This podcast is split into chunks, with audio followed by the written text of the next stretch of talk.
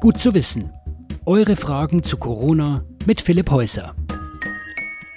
Also seit die im Fernsehen nur noch über Corona reden, habe ich selbst schon ständig einen Kratzen im Hals. Und wenn ich tief einatme, dann spannt es auch so ein kleines bisschen. Okay, gut, das könnte natürlich auch einfach meine Pollenallergie sein. Oder aber meine Hausstauballergie. Okay, Scherz beiseite.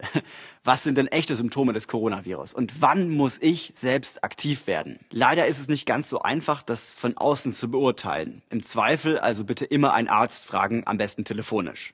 Häufigste Symptome sind Fieber und trockener Husten. Manchmal auch Muskelschmerzen, Durchfall und bei heftigeren Verläufen auch Atemnot.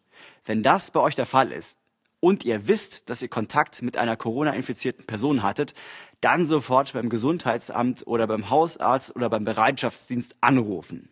Wenn ihr keine Symptome habt, aber wisst, dass ihr einer infizierten Person nahegekommen seid, dann solltet ihr unter Umständen auch schon aktiv werden. Nahekommen heißt jetzt konkret 15 Minuten lang gegenüber sitzen, sich küssen oder umarmen oder diese Person sonst irgendwie berühren, zum Beispiel wenn man jemanden pflegen muss. Sogar wenn ihr im Zug oder Flugzeug noch zwei Reihen weitergesessen seid, besteht akute Ansteckungsgefahr. Auch dann Gesundheitsamt anrufen. Und eins muss ich natürlich noch dazu sagen, das Virus ist neuartig. Ja, da findet gerade sehr viel Forschung statt.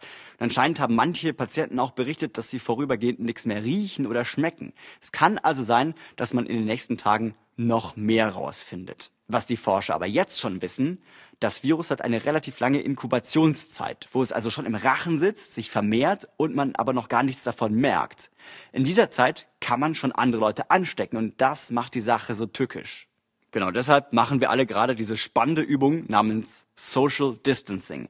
Denn wenn wir weiter fleißig rausgehen ja, und anderen Leuten über den Weg laufen, dann verbreitet sich Corona explosionsartig. Wenn wir uns aber solidarisch zeigen und zu Hause bleiben, dann können wir diese Explosion einigermaßen kontrolliert zünden.